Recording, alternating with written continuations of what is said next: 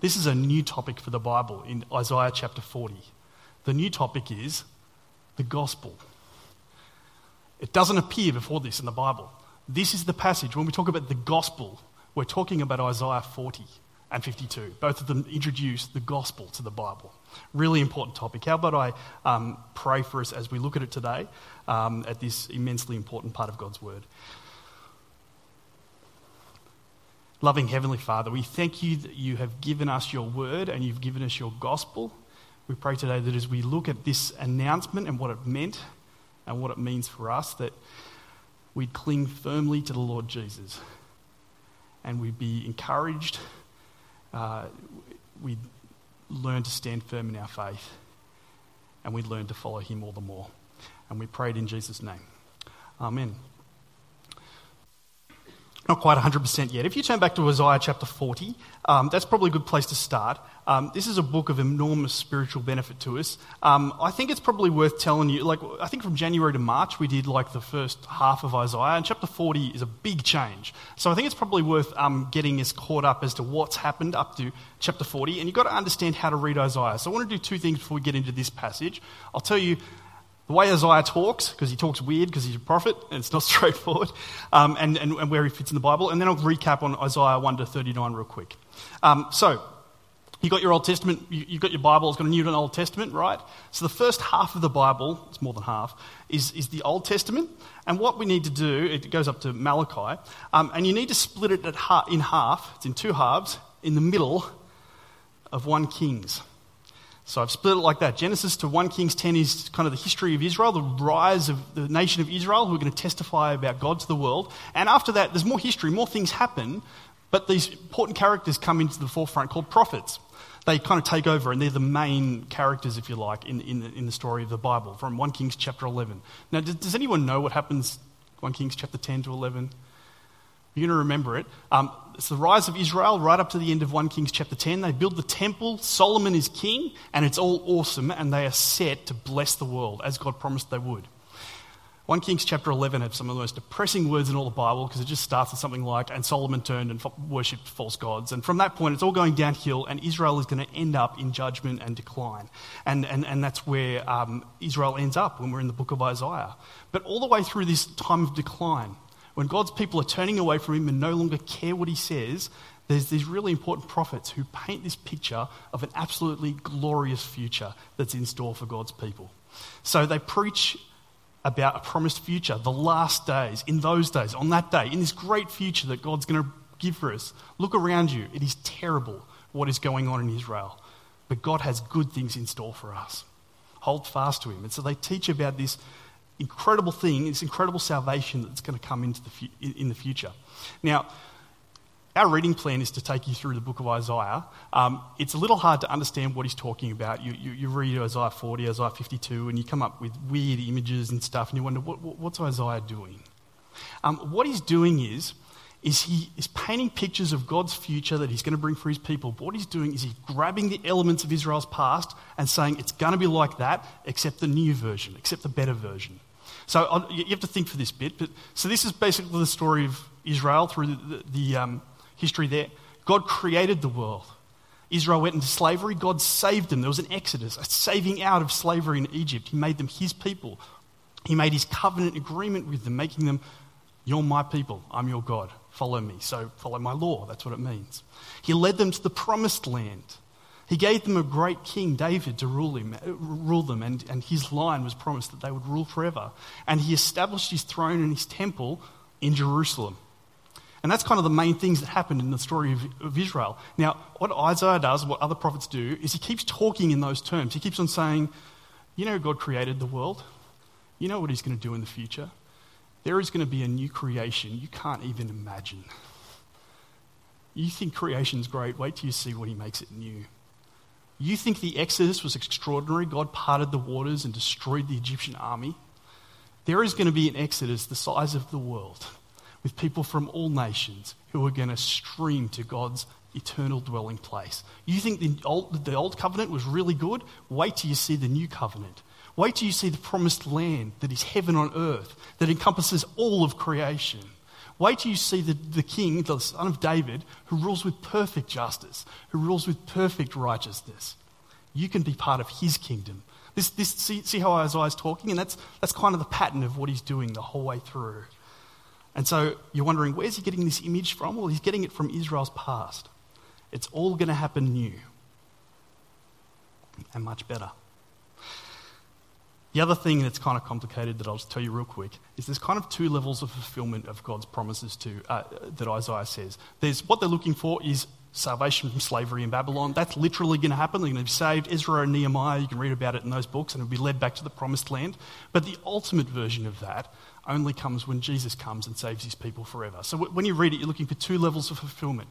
They're going to be led back to the promised land now in what, 500 and, I don't know, in the 6th century BC sometime. And, and they're looking ultimately for the end of time where God will save his people forever. Now, come back to Isaiah chapter 2 and we'll kind of recap where we got to. And you'll see uh, it's picture language, so you might as well just draw it, right? Um, I'm going to put my outline in Isaiah 40 so I don't have to find it again. Isaiah chapter 2. Just turn back there and let's recap how we got here in Isaiah. And you'll kind of see some of the things I've been um, talking about come about. Isaiah chapter 2 is on page 681 of my Bible. Now, God's purpose for Israel, what he called them to be, was that he would live among them as their God, they'd be his people, and as his people following his righteous ways, they would introduce him to the world. They didn't do a terribly good job of that. Have a, have a look at chapter 2, um, verse 2, and it gives this vision of the future when it, it, it's a vision of Israel doing its job properly. It says, In the last days, so in this great future God's got planned, the mountain of the Lord's temple, we're talking about the temple, will be established as the highest of the mountains. It will be exalted above the hills, and all nations will stream into it. You get the, you get the picture? God's temple will be exalted above the whole earth and people of all nations will come to him. Next verse. Many peoples will come and say, Come, let us go to the mountain of the Lord, to the temple of the God of Jacob. He will teach us his ways, so that we may walk in his paths. The law will go out from Zion, the law of the Lord from Jerusalem. He'll judge between nations, he'll settle disputes for many peoples. They'll beat their swords into plowshares and their spears into pruning hooks. Nation will no longer take up sword against nation, nor will they train for war anymore get the picture. There's the temple exalted above the earth, and people of all nations will stream into it. That's what Isaiah 2 kind of foresees. That's going to be the vision of what happens in the future. Now, you get to chapter 5 of, of you turn to chapter 5 of Isaiah, and the picture, the emphasis changes. We're no longer thinking about God at the middle of the world and people flocking to him. Now we're focusing on Israel and Israel's job in that plan. People are going to flock to know God. That's God's plan. Now we focus on Israel. So you come to Isaiah chapter 5, and the vision kind of changes to a fruitful vineyard. Um, that's not a vineyard, that's a tree. But the, the, the, illustration changes from a vineyard to a tree halfway through, so I just made it a fruitful tree, and that'll do. Um, um, the fruit that God is looking for from his people, that people will flock to see and to learn the ways of God, is that they would live in harmony together, his way of righteousness and justice. They would live out that righteousness and justice together. That's the fruit God's looking for from Israel. How's that turn out? Well, turn to chapter 5, verse 7, and in a verse it'll tell you how that turned out. Verse 7 The vineyard of the Lord Almighty is the nation of Israel, and the people of Judah are the vines he delighted in. And he looked for justice, but saw bloodshed, for righteousness, but he heard cries of distress. There was nothing in Israel that followed God's way of justice and righteousness. They utterly failed in their job. And so, what we find out, God looked for righteousness and justice. He found a fruitless vineyard, a fruitless tree. And this is where the tree takes over. Israel's now a tree, basically, in the picture. Um, the tree is fruitless. Uh, he's found Israel completely lacking, and he finds that Israel gradually become completely deaf to God's word. It's like he talks, he talks, he talks, and Israel doesn't hear what he says. So in chapter 6, he commissions this prophet called Isaiah for his ministry, who has a terrifying vision where he enters God's holy presence, and God says, Go and preach to this nation, but I guarantee you they will not listen to you. In fact, I'm going to make it so that they don't listen to you because they've rejected me for so very long. That's what chapter 6 is about. And so Judah will be conquered, Assyria will come down and chop down the tree of Israel and it will be left as a stump in the land. Israel will just be like a stump in the land. It's like there's a tiny bit of the tree left, but the tree's gone. It's just Israel's going to be exiled. They're no longer going to be God's people in his land. And so we're left with Israel in the land, just in ruins, and no nation's going to flock to that. So God's plan looks like a disaster. Isaiah chapter 11 is one of my favorite chapters, and I'm not going to read it. You should read it later. Because it talks about out of that stump, something glorious is going to grow. And it'll happen in the last days, and all nations will flock to it. Out of the stump of Jesse will grow a great king whose rule is beyond imagining, and who people of all nations will follow forever. That's the vision of chapter 11. But Isaiah, uh, uh, Israel doesn't know that yet. And you keep reading Isaiah until you get to chapter 37. And by the time you get to th- chapter 37, which is where I'm turning now, you read about the king of Assyria and he's arrived at Jerusalem finally. It's an invincible army. It's an army that conquered the known world to them. It, they're the superpower, Assyria.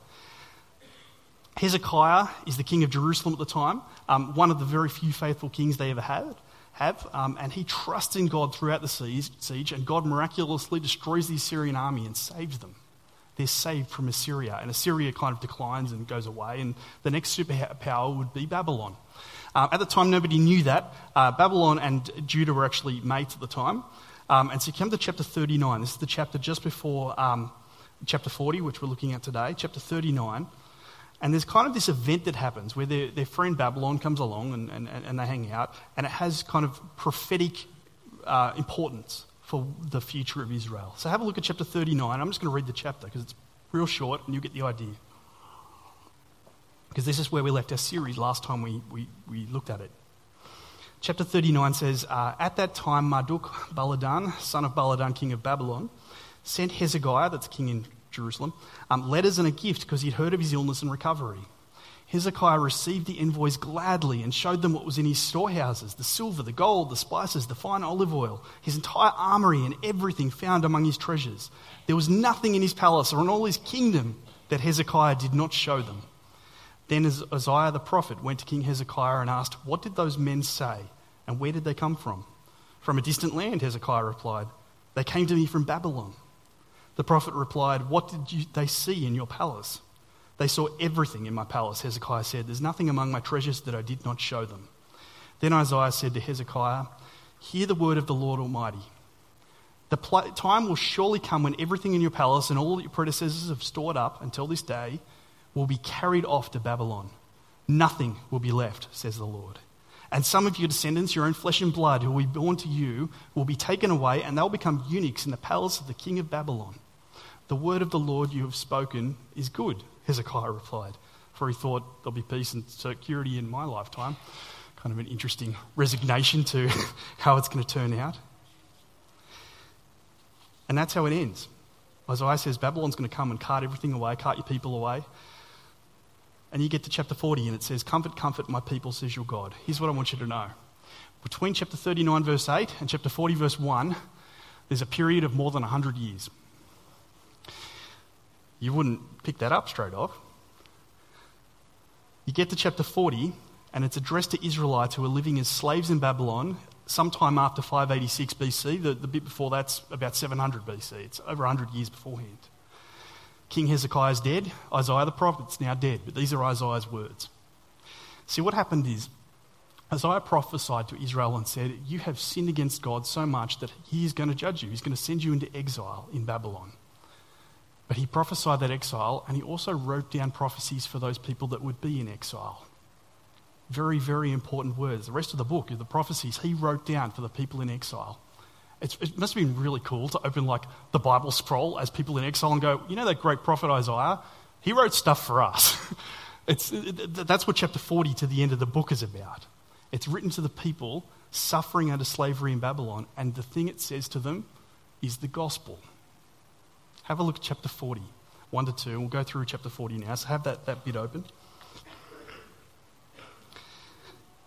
Comfort, comfort my people, says your God. Speak tenderly to Jerusalem and proclaim to her that her hard service, this is slavery, has been completed, that her sin has been paid for, that she's received from the Lord's hand double for all her sins. So it's clear the reason they're there is because of their sin. Isn't it amazing though it says, tell Israel that their sin has now been paid for. We don't know how it's been paid for yet. Stuart will tell you about that next week because that comes up in Isaiah 52 and 53. But the tone's changed. It's warm. It's gone from God talking to disobedient people to a loving father comforting a distraught child. That's, that, that's what it is. That's, that's God addressing his people. It's sheer grace, mercy, gentleness, kindness. He offers comfort to his people. What sort of comfort? What's this comfort God offers? Well, I reckon there's two types of comfort. Mostly, I can only do the first type. The first type of comfort is just like sympathy. It's being alongside somebody, kind of emotional support. Yeah, like uh, my, my kid hurts himself. I can't really fix it, but I can put my arm around him until he feels better. It's, it's just emotional support. The second type of comfort does that, but it does more than that. It fixes the problem entirely. Most of the time, I can't do that. You know, kid pops balloon and cries. I can fix that. I can blow up a new balloon. But most things, I can only do the first type of comfort. But God's into the second type as well. Comfort my people means it is time to fix all the problems that my people are suffering. Take away the problem of suffering entirely. Why is God talking to Israel so different now? Really important to think about that. Up till now, he's been having a go at them, He's telling them there's judgment to come because they're sinning, and now he's comforting them. Here's the difference, and it's really important. Up until now, Israel has been self sufficient in control of their own lives, too proud, too, too prideful to listen to God's word, completely uninterested, deaf to God's word. They have not been open to God because they don't think they needed God. Now they're in slavery, and every reason for their prideful self sufficiency has been stripped away. They are now fully aware that they have no solutions to their problem. They now know how much they need their God to save them. You know the reason more people don't become Christians? The reason people don't become more people don't become Christians? Because they don't think they need a savior. It's that simple. Because they think they can do it themselves. Because their kind of life makes sense to them and I'm self sufficient and I can do it myself. To become a Christian, you need to know how desperately you need a savior. Listen to how Jesus described how the kind of people who become Christians. This is what Jesus said. Jesus said, Blessed the poor in spirit, for theirs is the kingdom of heaven. People who are despairing, people who are beyond thinking they can do it themselves. Blessed are those who mourn, for they will be comforted. Just talked about comfort. Blessed are the meek, for they'll inherit the earth. In our world, the people who grab it for themselves are the people who inherit stuff and grab stuff and get stuff. In Jesus' kingdom, it's people who know their need and cry out for a Saviour.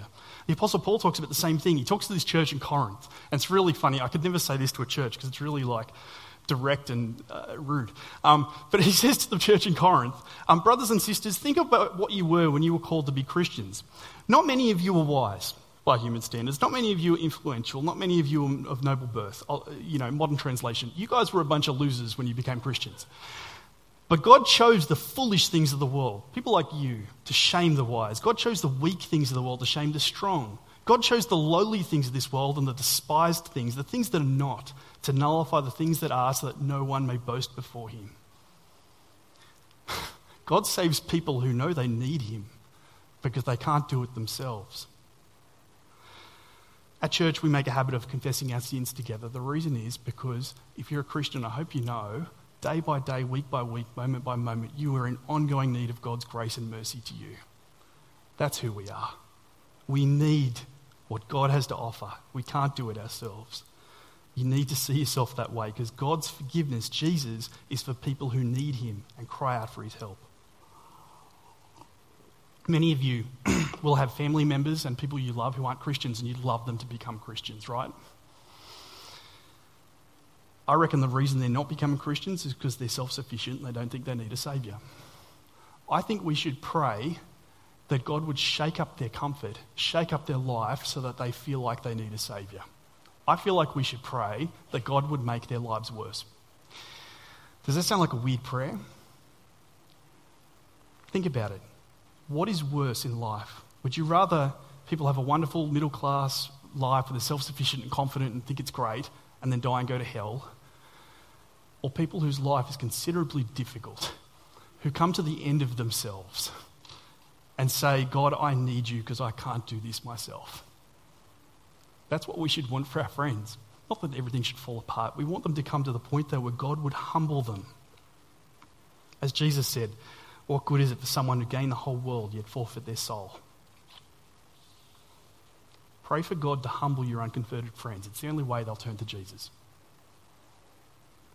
Anyway, God says it's time to bring comfort to his people. That's what we've seen in chapter 41 to 1 to 2 there. Um, and then there's like these disembodied voices. We don't like all these prophets, they're real vague. Get to verse 3, a voice of one calling. Verse 6, a voice says. Uh, verse 9, there's another voice talking. And you don't know who's talking, and is it angels? Is it people? Who are they talking to? Where are they? When are they? It doesn't say. But God said, I'm coming to comfort my people. And we have three voices that respond with the appropriate response to, to that message. God is coming to comfort his people. And so you focus on what they say. What's the first voice say? Chapter 40, verse 3 A voice of one calling, In the wilderness, prepare the way for the Lord. Make straight in the desert a highway for our God. Every valley shall be raised up, every mountain and hill made low, and rough ground will become level. The rugged places are plain, and the glory of the Lord will be revealed, and all people will see it together, for the mouth of the Lord has spoken. God is coming to save his people quick, build a really big motorway so we can get there real quick, is what it says. The idea of a highway, uh, they had highways then, they weren't real good. It was really just levelling stuff out so that the king could come quickly and have a direct path. There was no real roads back then, it, not like we have now. But this highway is ridiculous. It's like um, between um, Babylon and between Jerusalem, let's just flatten everything out and put a road there so we can travel. God's coming to save his people. Let's have it happen quickly. You've got to think about what that looks like. Here's a rough map. Um, you see where Jerusalem is, you see where Babylon is. Um, if you were to go straight there like that, that's, that's 875 kilometres. You can only do that if you have a helicopter, though, okay? Um, they didn't have a helicopter, believe it or not. And so the way they went was probably more like that. Um, you, you, double the distance. They walked, I don't know, towards 1,500 kilometres. Um, it was a traumatic journey. People died on the way. It was a terrible thing to try and travel in that, in that world. God declares he's coming to rescue his people from slavery in Babylon. Coming back is not a small deal. So he says, build a highway, quick, quick, build a direct route so God can go to Babylon, get his people, and bring them home. That's the picture. What's that? What road's that? It's the M7. Have you ever noticed what a remarkable, incredible thing the M7 is? It's amazing. Um, it's pretty much flat the whole way for 41 kilometres. Um, it's fairly straight the whole way, except for that wonderful right turn right up the north end. You know what, you know what I'm talking about? It's quite a, quite a sharp turn as far as motorways go. That is an absolutely remarkable feat of engineering. It took them two years to do it, and they finished ahead of time. You know how you level out of um, 41 kilometres? You build 90 bridges. That's how many bridges there are on the M7 90 bridges. You add the footpath bridges, there's 150 bridges that they built, something like that. You level stuff out. Like with our modern engineering equipment, it's an incredible feat to build the highway to get somewhere real quick. Um, what, what's the speed limit on the M7? 100, good, good. It says 100 on the thing. I hope you go 100. What, what, what, does it, what speed does it feel like you should go on the M7? 200? Yeah, yeah. I'm feeling some nervousness and, you know, guilt from the congregation at this point. I'm not going to tell you to speed, okay? You hear me that? Um, however, the M7, it just feels like it's, it's, it's, built to drive enthusiastically down. I'll say it like that. Um, I'm not going to speed, I'll drive down it enthusiastically. It's designed to get you from A to B with ease and with certainty of arrival. Yeah? God says, I'm coming to save his people. He's going to provide the way. He prepares a way. So his these people could never prepare for themselves. I couldn't make the M7.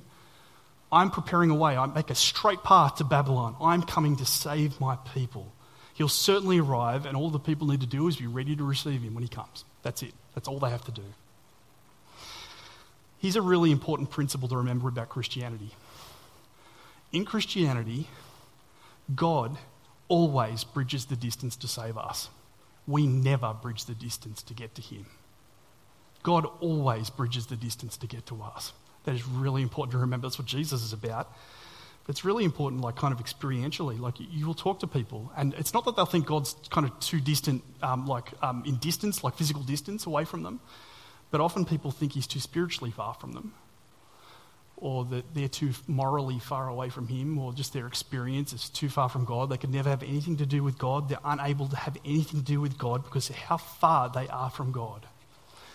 And to people like that, we've got two pieces of good news. One of them is you're right. You are really far from God. That's what sin is. And we are unable to do anything about ourselves. But while we are unable to reach God, He is certainly able to reach us. There is nowhere in creation, there's no state in experience you can get to which is too far for God to reach you with His gospel and His forgiveness and His grace and His mercy. Nowhere. Because God bridges the distance, not us. God prepares the way for people to be saved. He comes to save us. And that message is what's called the gospel. Have a look at chapter 40, verse 9. And this is the first instance of gospel in the Bible, this message that God is coming to save. You who bring the gospel, good news to Zion, good news gospel. You who bring the gospel to Zion, go up on a high mountain. You who bring the gospel to Jerusalem, lift up your voice with a shout, lift it up, and do not be afraid. Say to the towns of Judah, What's the gospel? Here is your God. Here he is to save you. That's the gospel. When's that come about? Well, ultimately, it comes about when Jesus comes. If you just turn to Mark chapter 1, and you, you read Isaiah 40, and you really just have to read Mark, Mark chapter 1 because you understand this. Uh, Isaiah is painting this picture of the future. Mark, just trying to find. Mark chapter 1 is like page 1001 in my Bible. The fulfillment of this prophecy, the gospel, God's arrived. Here is your God to save you, happens in Mark chapter 1. Listen how it starts. The beginning of the good news, the beginning of the gospel, the beginning of Isaiah 40 about Jesus the Messiah, the Son of God. As it's written in Isaiah the prophet, I'll send my messenger ahead of you who will prepare the way. This should sound familiar. A voice of one calling in the wilderness, prepare the way for the Lord, make straight paths for him. And so John the Baptist appeared in the wilderness preaching a baptism of repentance for the forgiveness of sins. They have to be ready. God's coming. Be ready. Repent. Trust in God. The whole Judean countryside went out, and the people of Jerusalem went out to him. Confessing their sins, they were baptized by him in the Jordan River. Um, John wore some weird clothes. Um, we'll leave it there for this point. Verse 1 says, the beginning of the gospel. Why is that the beginning of the gospel? Because John the Baptist is the first person in history who can say to Israel, Here is your God. Here is, here he is to save you. I'm prepared the way for him to come. Repent, be ready for him to come. And so Jesus pro- declares that gospel. Have a look at verse um, 14. You think Jesus arrives, God's Son's arrived? That means the gospel's in their presence, right? Well, that's what Jesus said. Um, chapter 1, verse 14 says, After John was put in prison, Jesus went into Gal- Galilee proclaiming the gospel, the good news of God. The time has arrived. The time's come, he said. The kingdom of God has come near. Repent and believe the good news. God's made the way, He's arrived. Be ready to respond the right way. Just turn back to Isaiah chapter 40 there. So you get the basic picture. It's real simple, isn't it? God is making the way to arrive to save people. Now, there's kind of a there's a deeper level of what's going on in this passage as well that I want you to be aware of because um, the rest of Isaiah is, is about what I'm about to tell you. Um, what's going on that's deeper in this passage is Isaiah 40 is the first step of God's new exodus to save his people. We're invited to be part of that exodus, that escape from sin and death, to travel to the new Jerusalem, his kingdom. Let me remind you what happens in Exodus. I'll tell you, there's, there's four stages of the Exodus. I'll tell you the basic pattern, and this is what the rest of Isaiah does, basically. Um, oh, good, we've got the map. Um, so you see Egypt there. Israel's in slavery in Egypt. There they are. Um, and Canaan, the promised land where God dwells. Um, God meets Moses at the burning bush. Who goes to Egypt to save God's people? Question. Moses is just God's spokesperson. Do you know what God says to Moses? Exodus 30, verse 8 I have come down, I will go to save my people. Moses is just, you know, the, the, the, the, spokesperson, the guy out the front. God goes to save his people in Egypt. It's the first thing. God comes to save. That's just what we've heard in, in, in Isaiah 40. That's the first step. Second thing, he, he does miracles. He shows his glory and signs of wonders before the watching world in Egypt. And he saves his people out of the Red Sea. Oh, one. Good. God provides the rescue, he actually provides the means of escape. Death on one side, slavery on one side. What's on the new side? New life. New life, God's way, being God's people. What happens then? They travel through the wilderness to God. God leads and provides on the way He prepared. He came to save them, now He leads them back on the way He's prepared to the place of salvation. The last thing, eventually, other stuff happens. They arrive at Jerusalem where God rules to be His people forever. Now, those four stages is what the rest of Isaiah is about. Those four stages are what the rest of your life is about. If you know Jesus, then you know that He came to save us. If you know Jesus, you know He died for your sin so that you could escape slavery to sin and death and all its consequences.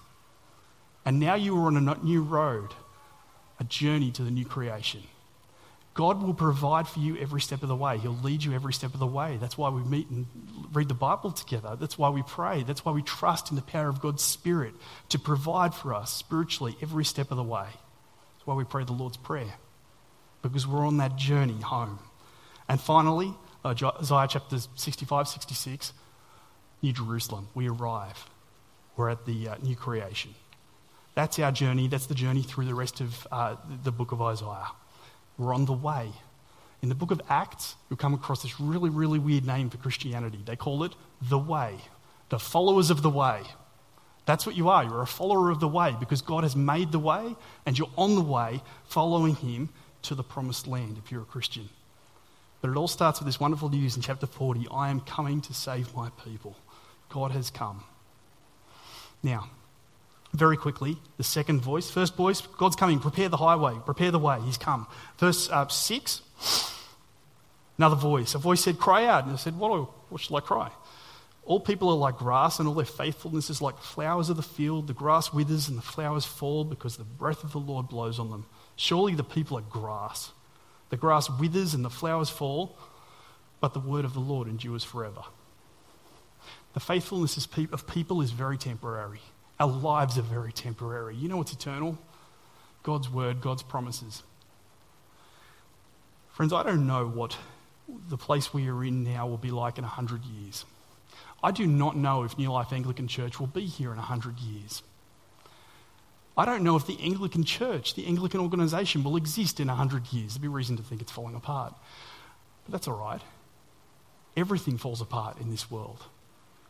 But I know what will be here in 100 years people will be meeting around the Bible. People will be coming to faith in Jesus through his word because the word of the Lord endures forever. The word of the Lord always outlives its enemies, always. It must have been very, very hard for Israel sitting in slavery around the glory of Babylon, saying, Oh, yeah, Babylon's not eternal. And yet here we are, reading the same promises they trusted in. And none of us here know anything about Babylon. It was the glory of the world. It was the, it was the biggest empire anybody had ever seen. But it faded away like a flower in the field. And God's promises are alive and well today, and they will be until Jesus returns. Isn't that encouraging? Place your confidence in the right place in the Christian life.